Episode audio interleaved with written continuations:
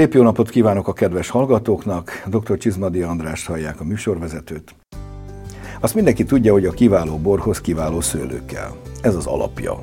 Aztán persze kiváló borász, meg kiváló évjárat is. Ezt a borívók többsége tudja is, de azt, hogy a szőlő kiválóságához bizony nagyon is hozzájárul a nemesítők kitartó és áldozatos munkája, az már kevésbé köztudott. Ezeknek a sokak számára titokzatos dolgoknak járunk most utána, és engedünk bepillantást a szőlőnemesítés izgalmas világába. Kérem, tartsanak velem, szabadítsuk ki a szellemet a palackból.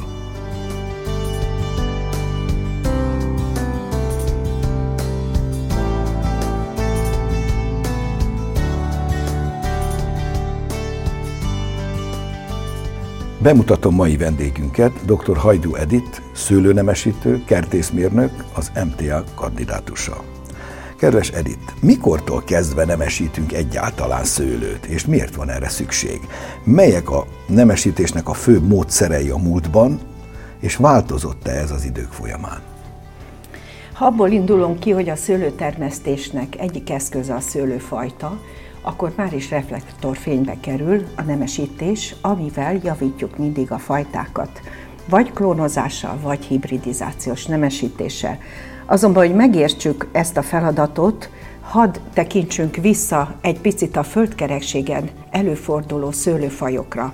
Elsősorban Amerikában vannak eredeti vadfajok, Kelet-Ázsiában, illetve Európában, Eurázsiában.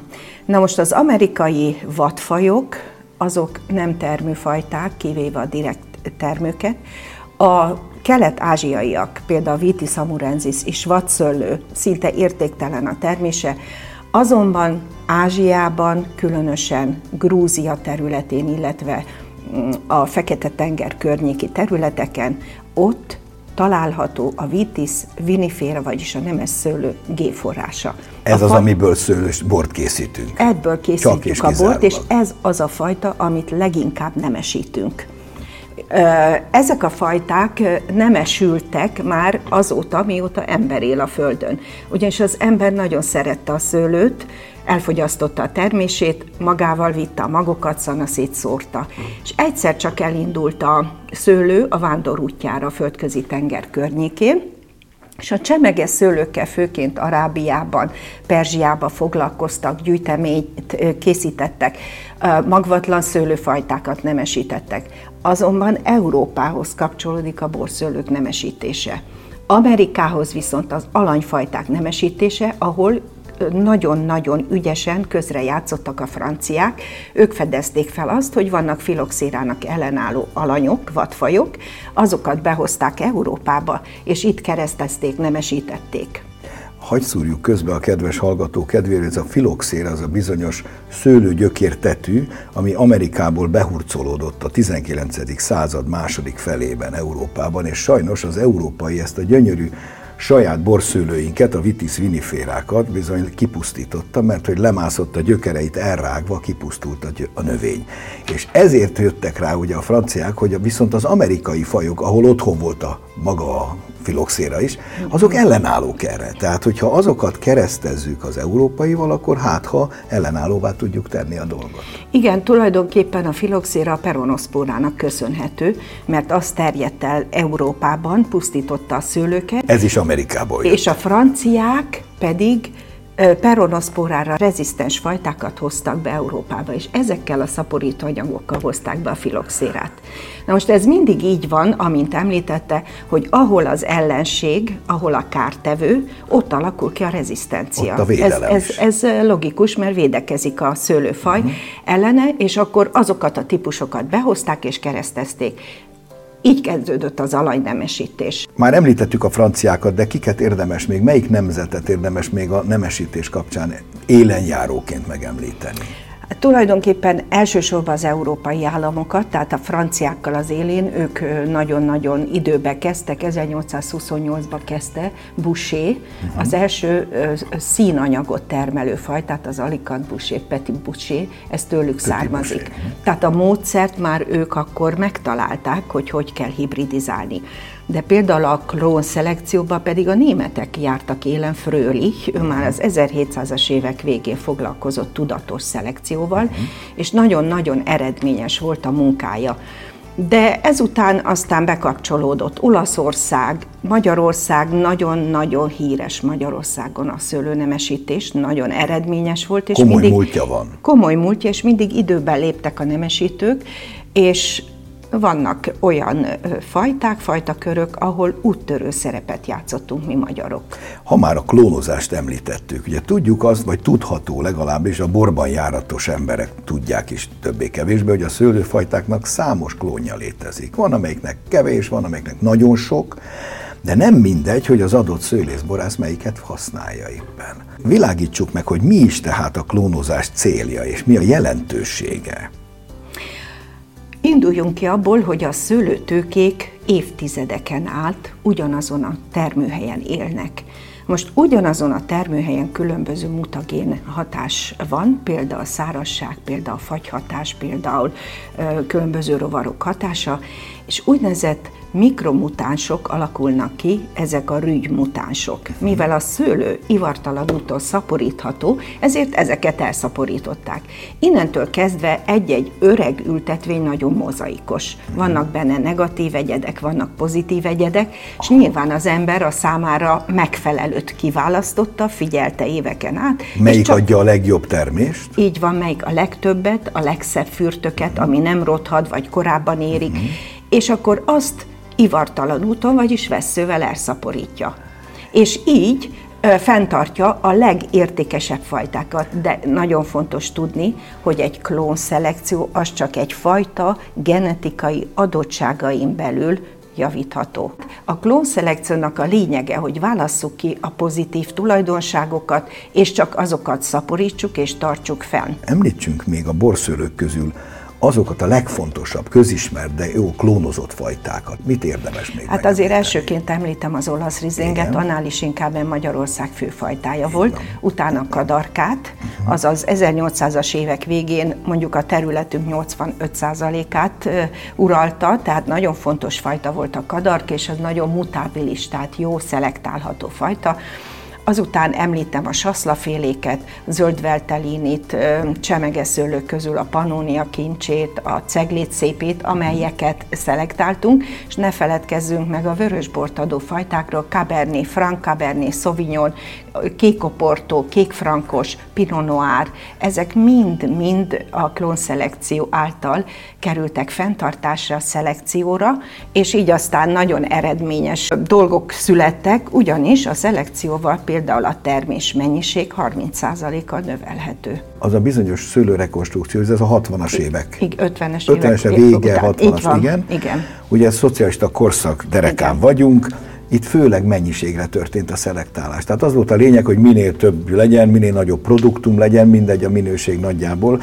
Sajnos azt tudjuk már sok helyről a szőlő kapcsán, hogy általában a mennyiség és a minőség fordított arányban vannak egymással. Ez igazán nagy minőséget az apró bogyójú adja, ami nem olyan produktív, nem lesz annyi must belőle, nem lesz olyan sok bor, viszont ott lesz a sok zamat.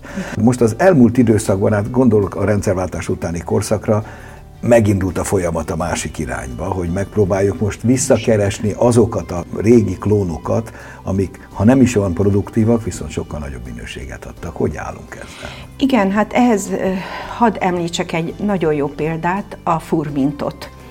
A furmintot szelektálták, szelektáltuk, és több borvidéknek fajtája, de nyilván elsősorban Tokaj aljának a fajtája a furmint, és ott is nagyon-nagyon mozaikos volt az ültetvény, szőlő ültetvény, mert voltak lazafürtük, rövidfürtőek, hosszúfürtőek, megnyúltak, és még ami nagyon fontos a klónszelekcionál, hogy azok a tőkék, amiket kiemelünk, azok egészségesek legyenek.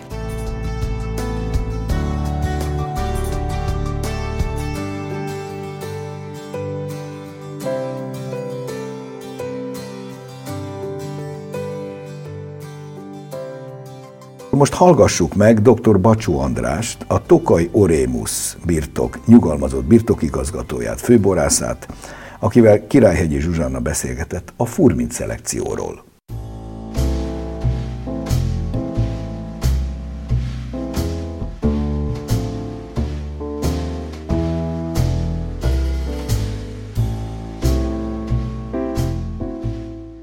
Érdekes, hogy a filoxiravész után 1885-ben indul egy nagyobb újrabetelepítés a borvidéknek oltványszőlővel, és ekkoriban, mivel nagyon sok oltványra volt szükség, jelentősebb szelekció nélkül történt a borvidéknek az újratelepítése, és így a furmin fajtán belül nagyon sok alfajta és nagyon sok úgynevezett változatos biotípus jött létre a rendszerváltás után, amikor a fejlett piac és a bort szerető emberek egyre nagyobb figyelemben figyeltek oda a borra, nagyon sokat kezdtem gondolkodni, és azt vettem észre, hogy nekem van egy kis gondom a, a fajtákkal. Akit csak tudtam, megkerestem Magyarországon, így Pécset, a Dr. Kozmapát, a Hajdú Editet Kecskeméten, akit éreztem, hogy tud valamit a furmintot, öreg embereket, és próbáltam mindent megtudni a furmintról, és akkor jöttem arra rá, hogy a furmiknak nagyon jó változatait kell megtalálnom. Mindenkinek azt mondom, aki szereti a szőlésabort, hogy inkább beszéljünk arról, hogy a furminnak változatai vannak. Uh-huh. Valamikor a 90-es évek második felében egy-két idősebb néni megkeresett engem, hogy könyörgött, hogy vegyem már meg a, a, azt a szőlőjét, amely úgynevezett karószőlő, és én akkor megvettem ezeket az öreg szőlőket, és elkezdtünk ezekbe a szőlőkbe a hajdú járni, különböző nemzet nemzetközileg ismert szakemberekkel, és, és azt láttuk, hogy ott valami más, más jellegű furmint változatok vannak kiválasztottunk két nagyon érdekes olyan e, tokajhegyai területet, két nagyon érdekes dőlőt, a Gyapárost és a Petrácsot Tolcsva környékén, ahol több mint 50-60 éves szőlőkben elkezdtük a tőkéket megjelölni.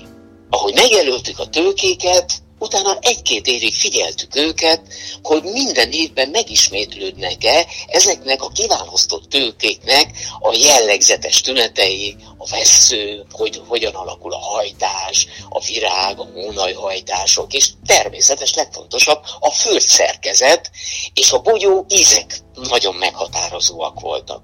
Így körülbelül olyan 200 tőkét jelöltünk meg, és egy három évi figyelés után elkezdtük ezeket tudományosan is vizsgálni. Biztunk abban, hogy nem vírusosak ezek a tőkék.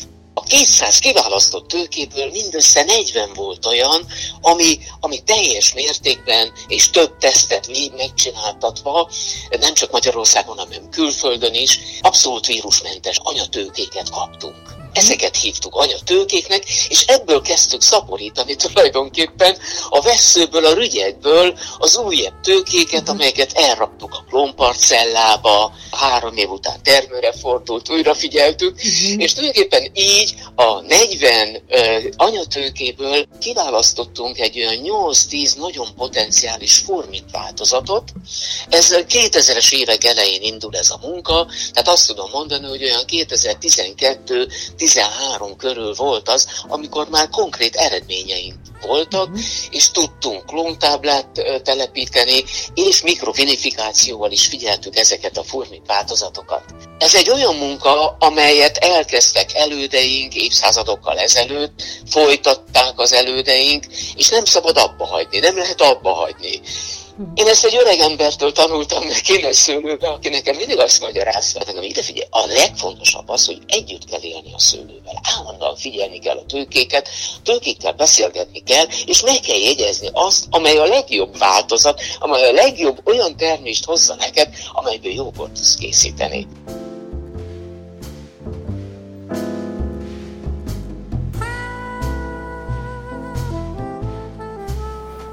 Lényeges kérdés az is, hogy az adott klónokat, amit egy adott területen kiszelektáltak, hogy azt hol használjuk, melyik, melyik szőlőterületen?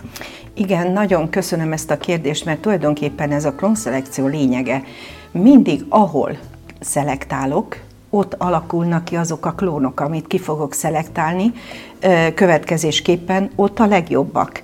Tehát ahol szelektálom a klónt, ott adja a legnagyobb értéket a genetikai kapacitásának tehát a tehetségének. De vannak olyan klónok, amelyek más borvidékre is elvihetők, és ott is megtartják a tulajdonságaikat, de ez igen-igen fontos, hogy borvidékenként érdemes a szelekciót végezni. Beszéljünk még arról, hogy a legújabb kori nemesítések fő célja a biológiailag ellenálló, rezisztens, minél több, ha lehet valamennyi betegséggel szemben ellenálló szőlők kinemesítése. De persze mindezt úgy, hogy a belőlük készült borok hagyományos jó íze megmaradjon. Ez nem egy könnyű feladat. És ez azért is tűnik nehéznek, mert ezek az amerikai alanyokból átvett gének egyebek, amelyek ugye gondoskodnak a rezisztenciáról, ugyanakkor bizonyos ízeket is belevisznek az európai szőlőbe, amik sajnos nem kívánatosak. Tehát a, a lényeg, hogy úgy készítsünk rezisztens szőlőt, hogy közben az európai szőlő tökéletes íze befolyásmentesen megmaradhasson. Vannak már eredmények, úgy tudom, meg magam is tapasztaltam, kétségtelen, és a jövő útja valószínűleg ez lehet. Kedves Edith, mit tart ezekről a rezisztenciás dolgok? Hol tartunk ennek a nemesítésében? A filoxéra elterjedésével, de utána a gombabetegségek elterjedésével rájött a a szőlész, hogy nagyon-nagyon sok vegyszert kell használni a megvédésére. Ugyanis Szeretik a szőlőt a rovarok, szeretik a gombabetegségek, nem csak mi emberek, viszont magunknak, embereknek nem használunk azzal, hogy nagyon-nagyon sok mérget szórunk ki a szőlőkárosítóival szembe. A rezisztencia nemesítés igazán az alanyok nemesítésével kezdődött, a filoxéra vész idején, hogy filoxérának ellenálló legyen ez a vadszőlő, hogy arra oltsák rá a nemes rügyet. Na most itt ö, úttörő szerepet játszottak a franciák, de az 1800-as évek végén ehhez rákapcsolódott Teleki Zsigmond villányban, és világhírű munkát tett az asztalra. Az ő fajtáit, alanyfajtáit egész világ használja úgy, hogy nagyon sokan azt se tudják, hogy az az alany magyar, magyar származású. Viszont ugye genetikai tudása nem volt még, és nem tartotta fent tisztán a vonalakat, és össze-vissza adta mindenkinek Európában, azok elvitték, keverten az anyagot, és utána elkezdték szelektálni. Utalnék itt Ausztriába, Koblenzre, utalnék itt Németországba, Oppenheimbe, akik szelektálták a magyar alanyokat, és most kicsit már maguknak vindikálják azokat a klónokat. Szeretnek ilyeneket és csinálni igen, velünk általában. Pedig ezek magyarok. Aztán térjünk át a csemegesszőlő fajtáknál a rezisztenciára iszonyatos fontos a rezisztens csemegeszőlő fajta, mert az frissen fogyasztjuk. Nem erjesztjük ki, nincs lehetősége leülepedni a mérgeknek, és ezért iszonyat fontossága van a rezisztens csemegeszőlőfajtának, hogy ne kelljen permetezni, amikor érik. Ha jól tudom, nagyjából statisztikailag világszerte úgy tudom, hogy az összes kipermetezett vegyszer a mezőgazdaságban annak nagyjából a fele a szőlőkre megy el. Így van. Tehát ez óriási jelentőségű, hogy, hogy kinemesítsenek olyan fajtákat, amiknek nem kell permetezni. Mit, micsoda környezetterheléstől való megszabadulás lenne ez. Bizony, én nagyon örülök a környezetvédelmen belül a rezisztencia nemesítésnek. Ugye ez nem csak ránk vonatkozik szőlészekre, hanem minden növényre, hogy legyenek rezisztens fajták, ne kelljen permetezni. De egy, ez egy kicsit a nagyüzemi termesztésnek is köszönhető, mert monokultúrában nagy felületen termesztettük a szőlőt, és terjedtek a betegségek. Beszéljünk erről a pivi fajtákról. Mit is jelent a pivi? Ugye ez egy német szónak a rövidítése. Igen. Pilz Widerstandsfähiger Azt tehát jelenti, gomba ellenálló, igen, gombának ellenálló szőlőfajták. Gomba betegségeknek, így van, így van, és erre már Nyugat-Európa rájött, hogy milyen fontos volna a rezisztens fajtákat nem csak nemesíteni, hanem termeszteni. Na most ez PV Internationale, ez egy olyan csoport, ahol olyan tagok vesznek részt a munkában, akik kizárólag rezisztens fajtákat termesztenek.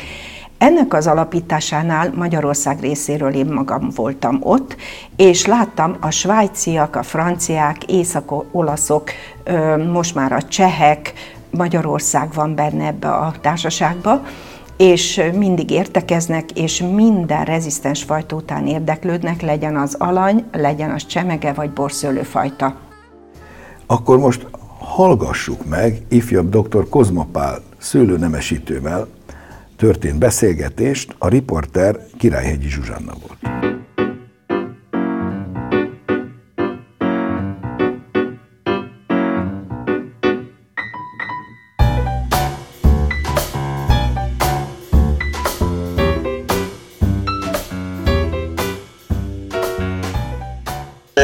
Valamikor a 19. században indult el Európában, elsősorban azért, mert Amerikából Európába bekerült a lisztharmat, pernoszpora, filoxira, majd később a fekete rotvadás, de az első három volt az, amelyik romba döntött az európai szőlőtermesztést. És azóta napirenden van a szőlő rezisztencia nemesítése. Ez, hogy rezisztens, ez azt jelenti, hogy egy vagy több kórokozó ellen is védelmet élvez az a fajta? Igen, azt jelenti, hogy, hogy egy vagy több korokozóval szemben kisebb vagy magasabb fokú rezisztenciával rendelkezik egy szőlőfajta. Magyarországon, amikor elindult a rezisztencia nemesítés, akkor az volt az elsődleges cél, hogy a peronoszporával szemben ellenálló szőlőfajtákat állítsanak elő. Ezután bővült a, a célkitűzés, hogy emellett legyen ellenálló feltétlenül a lisztharmattal szemben is. A rothadás ellenállóság az mindenféle nemesítésben egy fontos szempont, és az utóbbi időben, a 2000-es években kiderült, hogy ez nem elégséges, hisz vannak olyan betegségek, amelyek háttérben voltak az elmúlt száz évben a szoros növényvédelem miatt, és azzal, hogy elhagytuk a növényvédelmet, vagy minimalizáltuk, újabb betegségek léptek elő. Itt elsősorban a fekete rothadás kártételét kell megemlítenünk. Azok a fajták, amelyek megszülettek az elmúlt 20-30 évben, és szélesebb körben elkezdték szaporítani, termelni, volt, hogy teljes kémiai növényvédelem nélkül, megdöbbenve tapasztalták a gazdák, én is, hogy a termés akár 100%-át tönkreteheti a fekete rotsodást. Így ezt is be kellett venni a nemesítési célkiközések közé. Hogy kell ezt a szőlőnemesítést elképzelni? A rezisztencia nemesítés egy bonyolult összetett folyamat. Az egyik feltétele a munkának, hogy egy gazdag génbankkal rendelkezzünk, amelyek között ott vannak a különböző betegségekkel szemben ellenálló, de azon belül is kiválóan vagy magas fokon ellenálló alapanyagok, vadfajok, azoknak a származékai. Végül is, hogyha elindulunk egy programmal, egy ilyen ciklus a szőlő nemesítésben 12-15, esetleg 20 év, ameddig eljutunk addig, ameddig egy, egy megkezdett munkának széleskörű üzemi alkalmazását, felhasználását láthatjuk. Tehát ilyen sok idő, és ez alatt nem változik, mutálódik a kórokozó? Nem csak a, a növényanyagot kell mélyen ismerni, hanem a kórokozót is. Ugye szoktuk mondani, vagy tanítják a, a tanárok, hogy a természet mindig kísérletezik. Nem csak a alapanyagot kell alaposan ismerni, nem csak azt kell tudni, hogy az egyes tulajdonságok, az egyes forrásokat tekintve, hogy öröklődnek a, a, a rezisztencia tulajdonságok, hanem a kórokozó is változik, úgyhogy a kórokozóról is széleskörű ismereteink kellenek, hogy legyenek. Például a rüsszarmat esetében nincs talán olyan rezisztencia forrás, amelyik minden egyes kórokozóval szemben magas fokon ellenáll, hanem mindig akad egy-két olyan biotípus, amelyik hát bizony meg tudta kerülni azt a rezisztencia gént. Uh-huh. Ez azt jelentette, hogy a különböző eredetű rezisztencia géneket kombinálni kell, és ezzel elérhető az, hogy a korokozónak különböző változatjával szemben is hát ki tudja védeni a növényünk, illetve a fajtánk. Tehát legalább két rezisztencia gént kell összekombinálni egy új fajtába, hogy az hosszú távon is uh-huh. jól ellenálljon a korokozónak.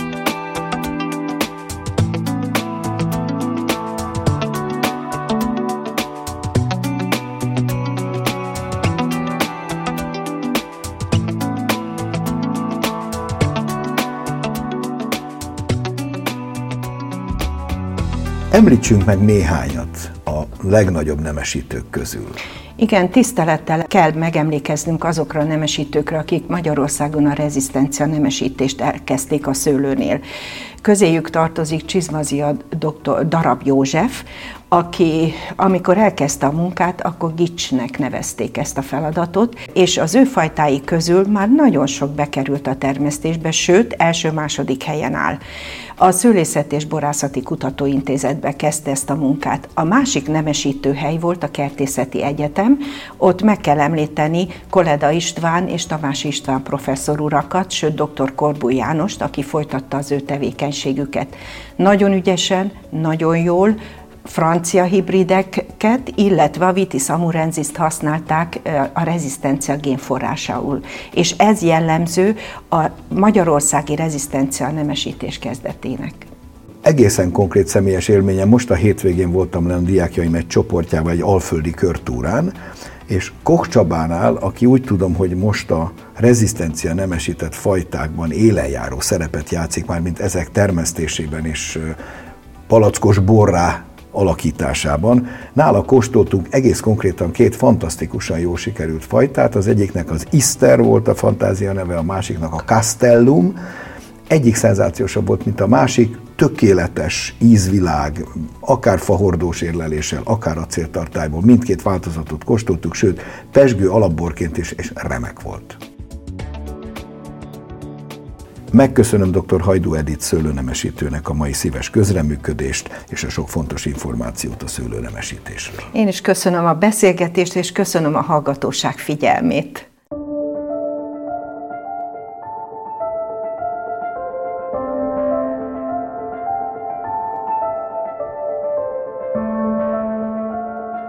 És most hallgassuk meg, mi újság a borok világában. A híreket Vajda Boglárka szemlézi.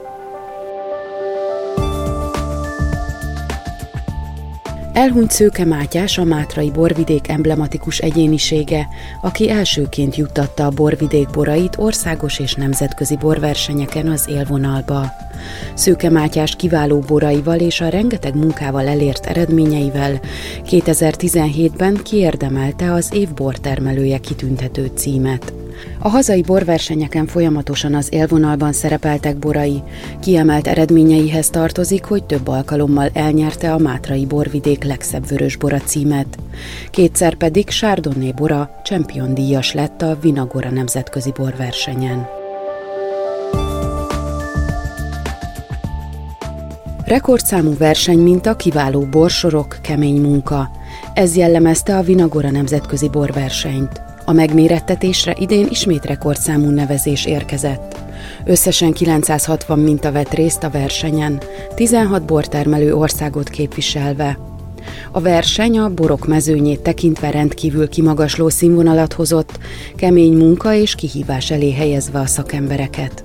A magas minőséget tükrözi, hogy a bíráló bizottságok a tételek mintegy 80%-ának adtak ezüstéremnek megfelelő pontszámot. Végül 13 nagy arany, 169 arany, 108 ezüstérem, 7 főkategória győztes Champion díj, valamint további 23 külön díj született. Folytatódik a Hegyközségek Nemzeti Tanácsa Pezseg Szabadon kampánya, melynek célja a magyar pesgők fogyasztásának népszerűsítése. A második szakaszban a nyári pesgés, a nyaralás alatti kocintások, frissítő pesgős élmények állnak középpontban. A Hegyközségek Nemzeti Tanácsa által indított Pezsek Szabadon kampány június elején lezárult. A pezsekszabadon.hu weboldalra 700-nál is több pesgős fotót töltöttek fel a játékosok.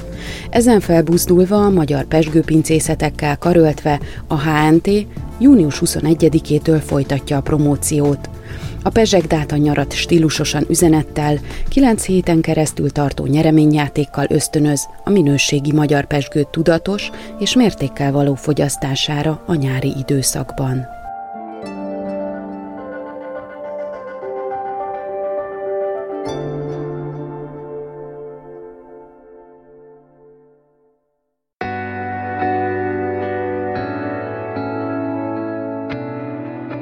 Mai műsorunk véget ért.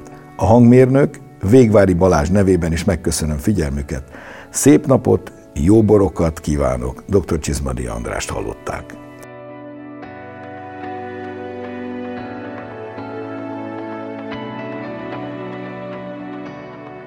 Mai adásunkat a mediaclick.hu honlapon hallgathatják meg újra. A műsort az MTVA készítette 2021-ben.